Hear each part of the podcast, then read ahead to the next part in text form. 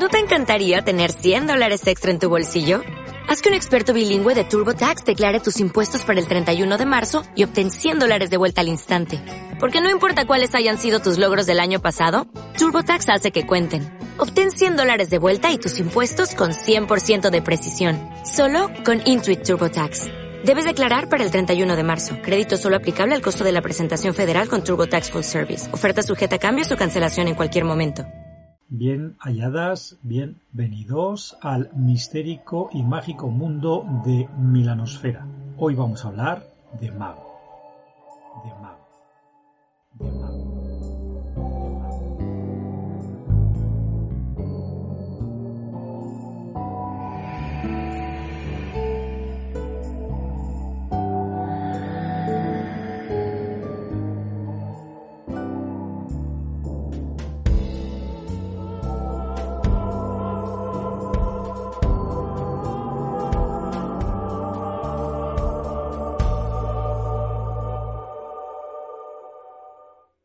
Juanma, ¿qué tal? Buenas tardes. ¿Qué tal? Muy buenas, Juan.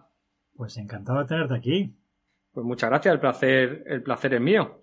Como en otras ocasiones en las que hemos estado visitando Mundo de Tinieblas, contamos con la ayuda de Juanma Román, que además nos, nos viene con una sorpresa bajo el brazo. Sí, tengo una nueva novela que, que hicimos la, la presentación hace, hace poco, hace un par de meses, en la, en la Biblioteca Municipal de Tres Cantos. Es un thriller, como la otra que también tuvimos aquí la, la suerte de poder charlar un poquito sobre ella. Y nada, yo creo que de momento está, estoy contento con las, con las opiniones que estoy recibiendo, así que de momento todo bien. Muy bien, ¿y cómo se llama? Eh, la novela se llama El Cambio es una novela que he editado con la, con la editorial Samarcanda y también es un, es un thriller como la anterior, con dos líneas argumentales, una que está ambientada en el, en el presente, con un, con un informático que entra a trabajar en una empresa en unas condiciones un poco misteriosas y otra, otra trama que está ambientada en la, en la Guerra Civil Española. Son dos historias que luego pues van a, a confluir y bueno, yo creo que, que, es una novela bastante, bastante entretenida o por lo menos con esa intención la hemos escrito. Tiene un ritmo de no dejar de coger aire. Sí, el, el otro día precisamente leías una, una opinión sobre el tema de las novelas que están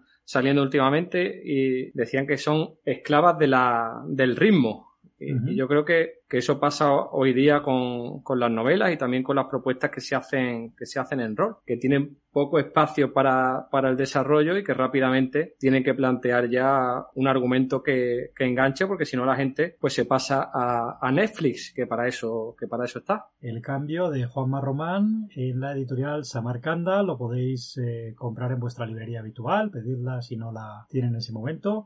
Es un thriller que en este caso no entra en temas eh, ni mágicos ni de ciencia ficción, o sea, es un thriller contemporáneo y mundano, aunque luego vuelvo para atrás, como has dicho, con esa trama secundaria y que se lee en un, en un suspiro, ¿no? Desde luego, eso es lo que, lo que espero, que se lea rápido porque, porque guste y la, y la historia atrape, claro, eso es el, el objetivo. Además, yo creo que ya que estamos hilando un poquito con el, con el tema que nos trae hoy aquí, no queda muy lejos de ese tono que muchas partidas de, del juego que vamos a hablar hoy tienen, de juego de acción con investigación, ir desvelando tramas ocultas, grandes eh, corporaciones y enemigos encubiertos que van muy de la mano con, con, los poderes fácticos, con el gobierno, con las instituciones, porque hoy nos toca hablar de Mago. Mago la, la ascensión, el tercer juego de que salió de Mundo de Tiniebla, después de Vampiro y de, y de Hombre Lobo, de los cuales ya, ya hemos hablado en, en tu programa. Y probablemente de todos los juegos de Mundo de Tiniebla, el más complejo y el más ambicioso. Es curioso que digas eso. Yo creo que es de, el más asequible, fíjate.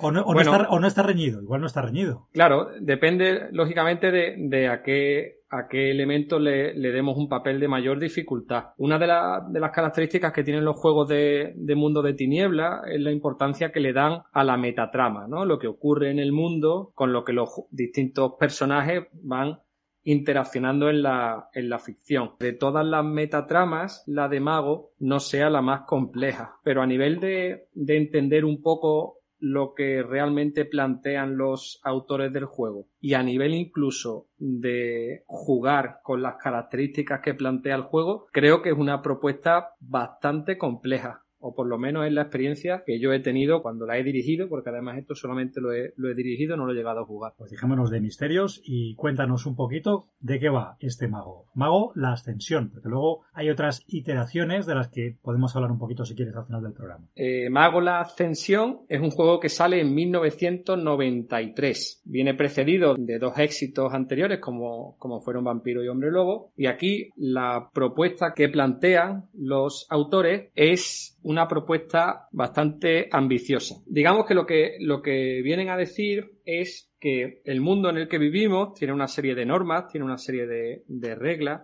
una serie de características, pero que en el fondo nada de eso es real, sino que viene determinado por las propias expectativas y creencias que han sido generadas por parte de las personas que habitan en, esta, en este mundo. De forma tal que esto es lo que se denomina el paradigma de consenso. Es decir, en el mundo en el que vivimos no esperaríamos encontrar un dragón echando fuego, ni esperaríamos que nadie pudiese desaparecer y reaparecer misteriosamente en otro sitio. Pero sí que entenderíamos como algo plausible que viajemos de una ciudad a otra en una cuestión de horas utilizando un avión. De forma tal que este paradigma de consenso, en definitiva, lo que viene a definir es la propia naturaleza de la realidad que nos rodea. Y los magos lo que tratan es de imponer su propia visión de ese consenso y de esta forma determinar qué realidad va a ser la que va a existir en un momento determinado. Este conflicto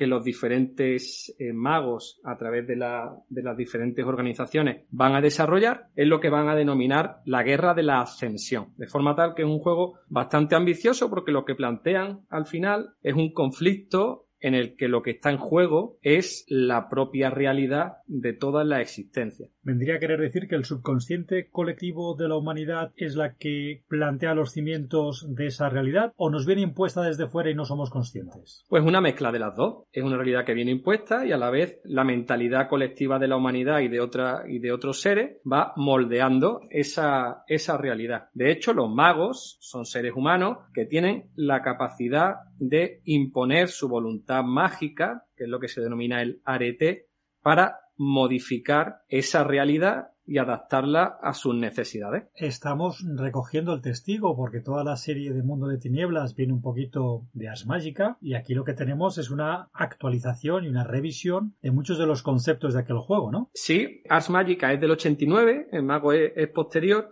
y uno de sus autores participa en el proceso creativo de los dos juegos, pero son juegos distintos, el planteamiento es, es distinto, aunque tiene algunos elementos comunes, el más evidente es el trasfondo de la magia y de los magos, pero también incluso algunos elementos más concretos como la Orden de Hermes, que es una de, las tradiciones de, de magos, salen en los dos juegos y sirven un poco de nexo de unión narrativo entre los dos juegos que en realidad no tienen nada que ver más allá de, estas similitudes. Ya recordemos que había un clan vampiro, los Tremer, que también tenían su origen en, en Ars Magica. Por centrar un poquito más la tirada, decías que había unas fuerzas externas que también ayudaban a configurar esta, esta realidad. ¿Quiénes son? ¿Se habla de ellas claramente en el, en el libro? Lo que es la, la cosmogonía propiamente dicho de, de, Mago, pues es la misma cosmogonía que, por ejemplo, hablábamos en Hombre Lobo, con la entropía y todo este tipo de consideraciones. Pero quizá por no ponernos muy metafísicos, porque si no, a lo mejor esto va a quedar en una propuesta lisérgica de, de, de juego, realmente digamos que los poderes de mago lo van a marcar una serie de organizaciones que reúnen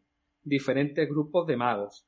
Realmente hay cuatro de estas organizaciones fundamentales. La primera son las tradiciones, que son los que inicialmente, eh, digamos, serían el equivalente a los clanes o el equivalente a, a las tribus de hombre lobo, y que son grupos de magos que están agrupados, bueno, por sistemas de creencias parecidos la Orden de Hermes, verbenas, etc. Luego tenemos otro, otro grupo muy importante que es la tecnocracia. La tecnocracia, lo que inicialmente eran los adversarios, luego pues han pasado a ser otro grupo más de, de poder. También reúnen sus propias, sus propios subgrupos de magos, como Iteración X, los progenitores. Y esta tecnocracia, digamos que lo que, lo que van a, a proponer es un, es un paradigma único. Creen en un paradigma único que hay que defender y proteger, mientras que las tradiciones, digamos que van a cada una a defender esa libertad de pensamiento o de interpretación de la propia realidad. Con lo cual ese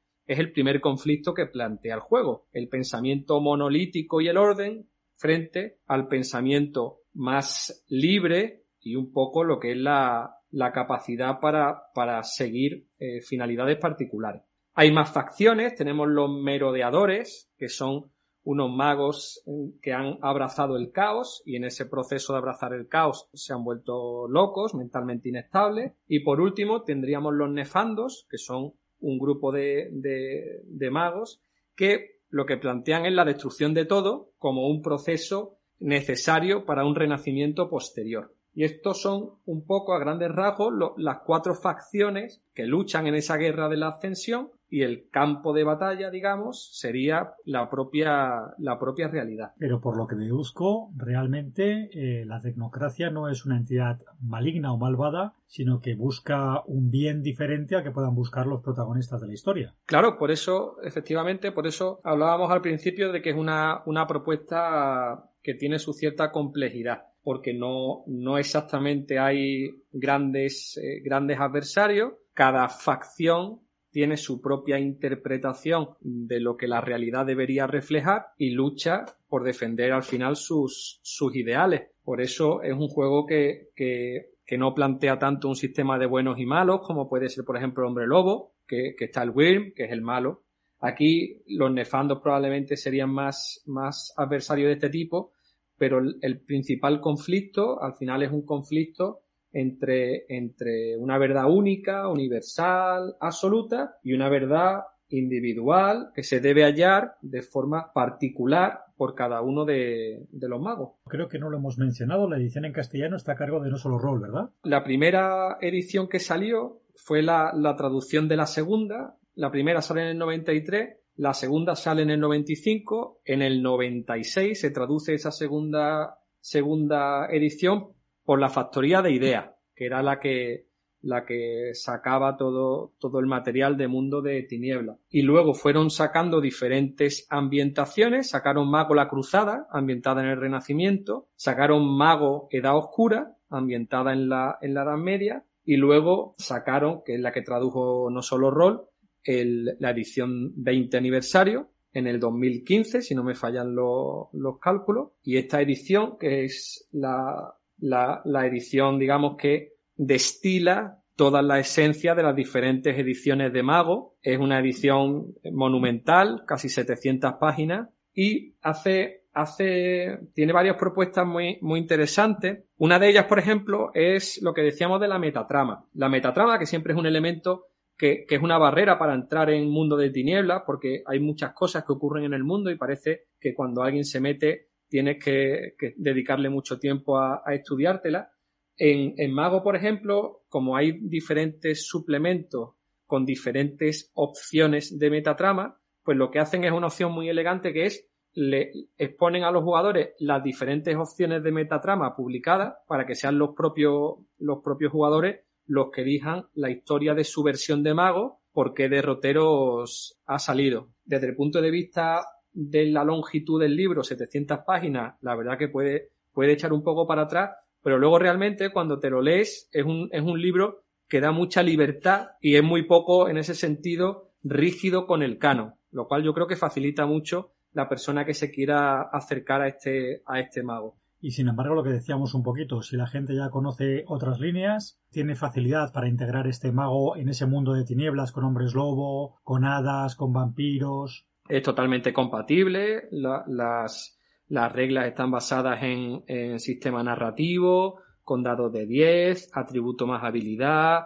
existen reglas eh, totalmente reconocibles para los que hayan jugado a, a, otros juegos. Algunas de estas casas de magos o tradiciones de magos tienen mayor facilidad para interaccionar con hombres lobo o vampiros. Por ejemplo, una crónica en la cual un Tremer tuviese que interaccionar con, con un mago de la tradición de la Orden de Hermes no sería nada raro. Hay magos que tienen mucho, mucho trasfondo espiritual que podría perfectamente enlazar con, con la umbra de, de, los hombres lobos. O sea que es un libro que está totalmente interrelacionado con, con el resto de líneas de, de mundo de tiniebla. En ese sentido ningún problema, está muy, muy bien integrado. ¿Y ese San Benito que le cuelga al juego de que un jugador novel va a tener dificultades para aprender a hacer conjuros o efectos mágicos porque el sistema es demasiado libre? ¿Es así? Es así. Si alguien que esté escuchando el podcast no ha desconectado en el momento que hemos empezado a hablar de interpretación de realidad y paradigma de consenso, yo creo que este es el momento en el que vamos a intentar echar para atrás a los jugadores nuevos. Vamos a ver, el sistema de magia que propone Mago es muy innovador, teniendo en cuenta que se, que se hizo hace, hace más de 20 años,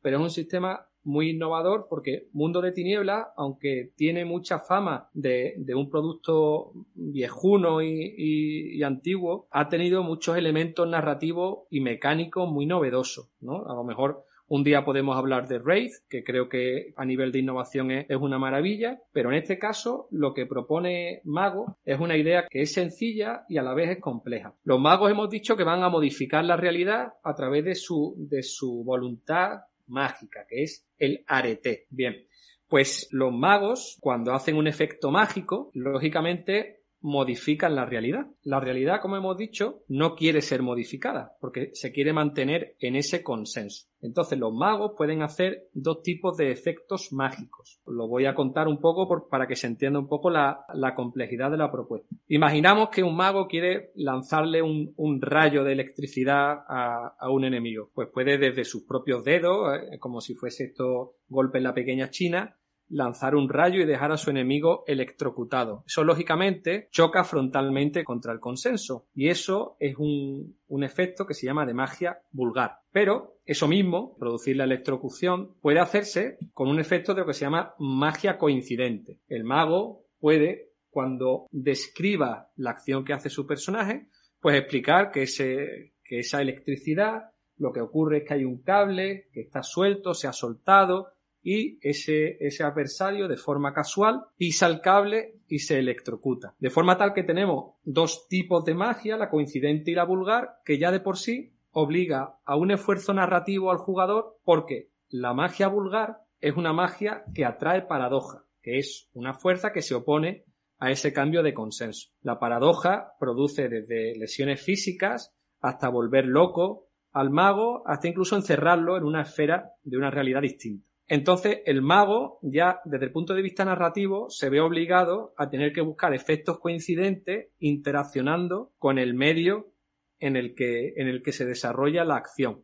Eso es un esfuerzo que es importante, pero es que además las esferas, que es como se llaman los diferentes poderes que tienen los magos, no van a proporcionar habilidades concretas, sino que permiten interaccionar en mayor o menor medida con áreas de la realidad. Por ejemplo, tenemos la esfera de correspondencia, que marca pues relación entre lugares, orientación, distancias, la esfera de entropía, que, que está relacionada con el desorden, el azar. Entonces, cuando un mago quiere hacer un efecto mágico, en función del nivel que tenga en esas diferentes esferas, tiene que, digamos, definir si es un efecto que va a hacer a distancia, va a necesitar una esfera, si es un efecto que va a afectar a un ser vivo, va a necesitar otra esfera si es un efecto que va a producir un cambio ambiental, va a necesitar. Entonces tiene que ir con todas esas esferas que tiene, definiendo cuáles va a utilizar y luego tiene que intentar que el efecto que va a, explicar sea un efecto que se pueda justificar mediante la casualidad para que pueda entrar dentro de esa categoría de magia coincidental. Con toda esa carga cognitiva que le supone al jugador, pues el pobre jugador tiene que intentar explicárselo al, director de juego y el director de juego pues tiene que intentar que eso salga hacia adelante. Por eso es un juego que precisamente el que no tenga poderes tan concretos puede dificultar la entrada hasta que los jugadores y la directora de juego están cómodos narrando los diferentes efectos.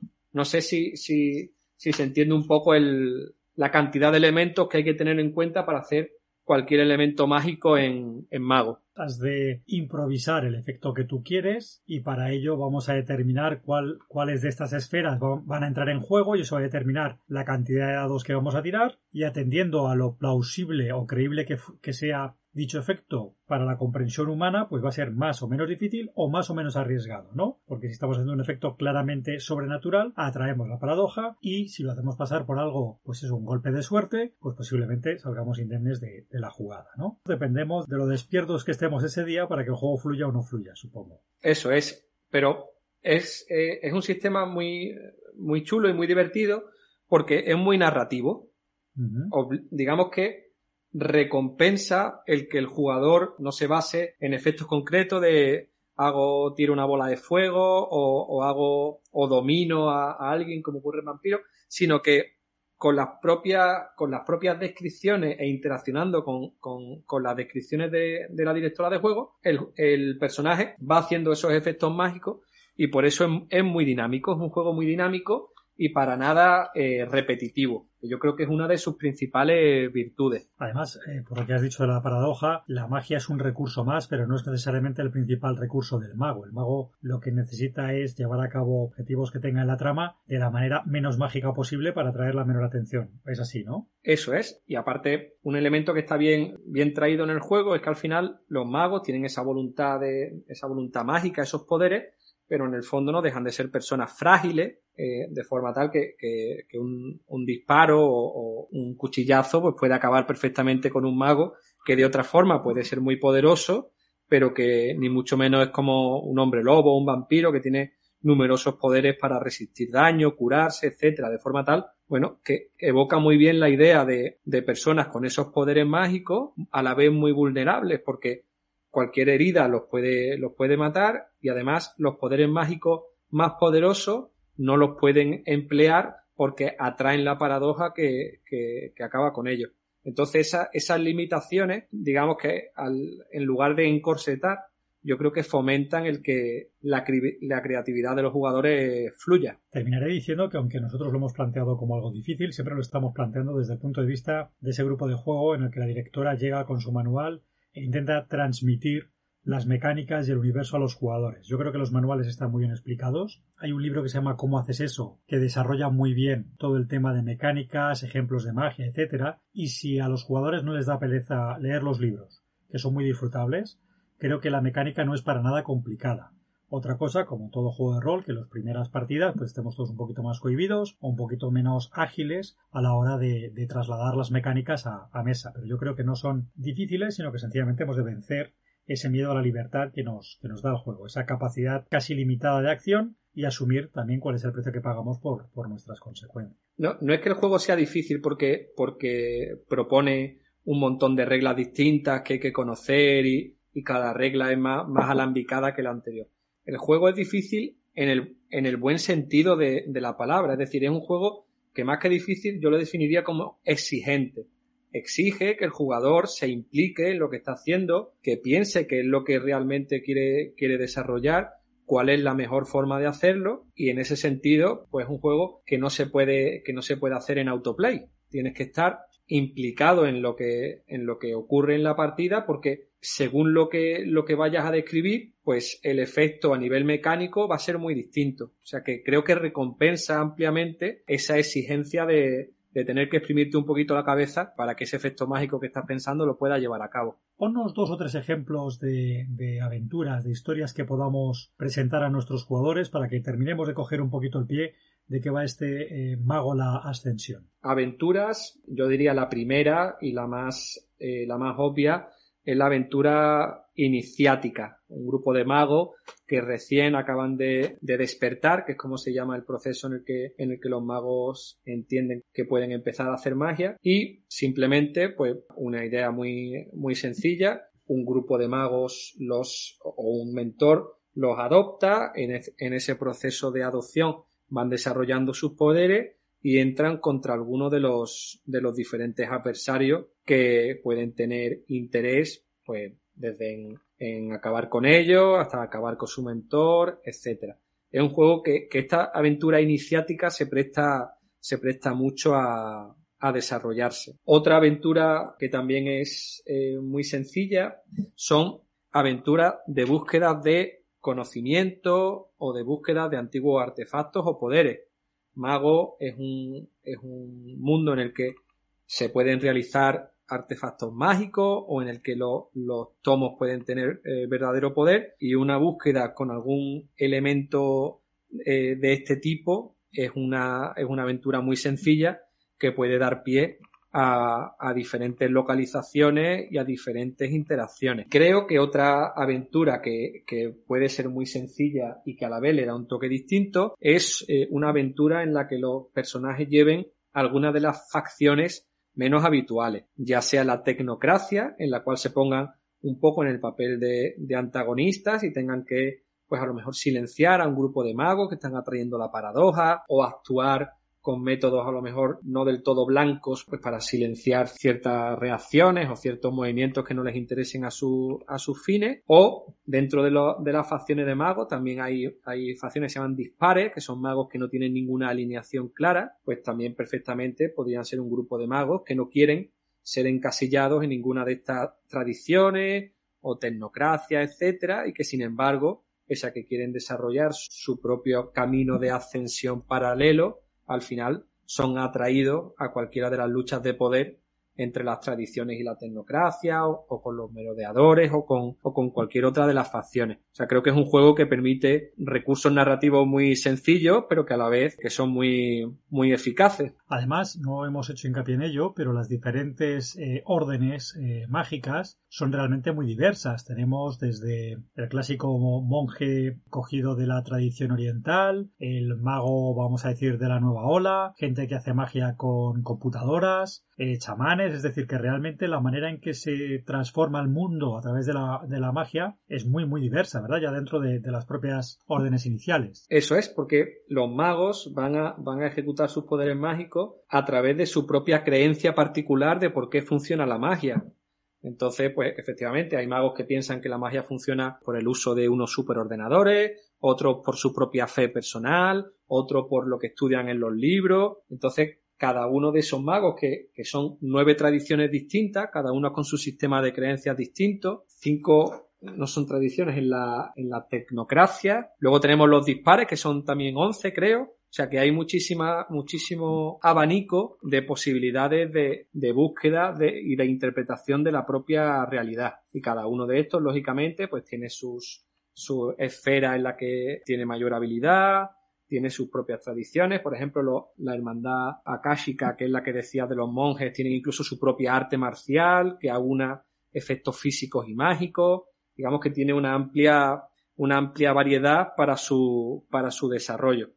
Que pasa es que bueno, es un juego muy amplio y, y quizás pues eso es, mejor que, que, los diferentes jugadores lo vayan descubriendo poco a poco, pero hay una gran variedad y, y muchísima muchísimas posibilidades de, de, desarrollo de personajes. Sí que es importante que dejemos claro desde el principio que ya con el libro básico puedes jugar a eso, a ser parte de cualquiera de las nuevas tradiciones místicas, de los dispares, de la tecnocracia, eh, jugar con un mago que no está afiliado a ninguna de estas facciones. Por lo tanto, ya el propio libro básico te da una paleta muy amplia, que quizás sea otra de las dificultades. Hay muchas personas que al no guiarlas desde el principio lo que deben hacer, se podrían sentir perdidas y es donde este libro yo creo que, que brilla, ¿no? Por, por lo que tú has comentado antes, de darte opciones en las que tú puedes elegir cómo quieres afrontar el juego. Sí, es, un, es un libro que está muy bien escrito, con, una, con un desarrollo muy claro. Es un libro que, que, es extenso, pero que no se hace para nada difícil de leer y que una vez que tú eh, completas la lectura,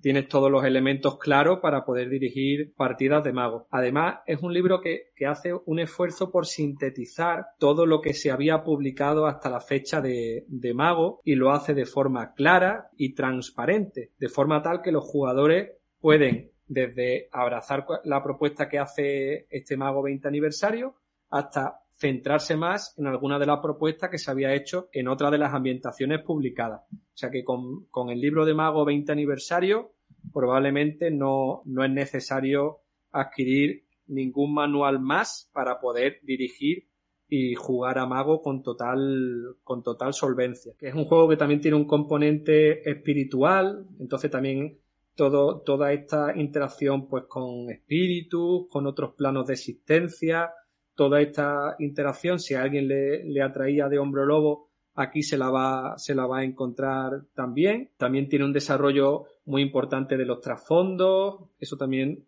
es un elemento que está muy trabajado en el, libro y que creo que, aunque el conflicto que plantea es claro, que es el conflicto por la propia realidad, la forma que tiene de trasladarlo es tan amplia que no limita para nada el desarrollo de las historias ni de las, ni de las aventuras, de forma tal que admite eh, numerosísimos tipos de crónicas, todas ellas igualmente válidas, todas ellas igualmente divertidas y que además pueden servir para explorar diferentes elementos de la ficción con mucha facilidad. Así que creo que es un libro, insisto, ambicioso y exigente en el buen sentido, pero que recompensa sin duda con diversión todo el esfuerzo que se, que se haga durante el juego. Muy bien, pues yo creo que con esto nos queda agradecerte tu, tu visita, tu erudición, que aportes un poquito aquí de unos pilares sobre los que construir el programa. Yo te agradezco el, el haberme invitado, la verdad es que me lo he pasado muy bien. Esperemos que también a, a los oyentes les le resulte ameno el programa y con el paradigma de consenso no explote ninguna cabeza más allá de lo, de lo que la paradoja permita. No, seguro que no. Pues nada, muchísimas gracias por, por invitarme, Juan. Un saludo a todos. Un saludo, chao.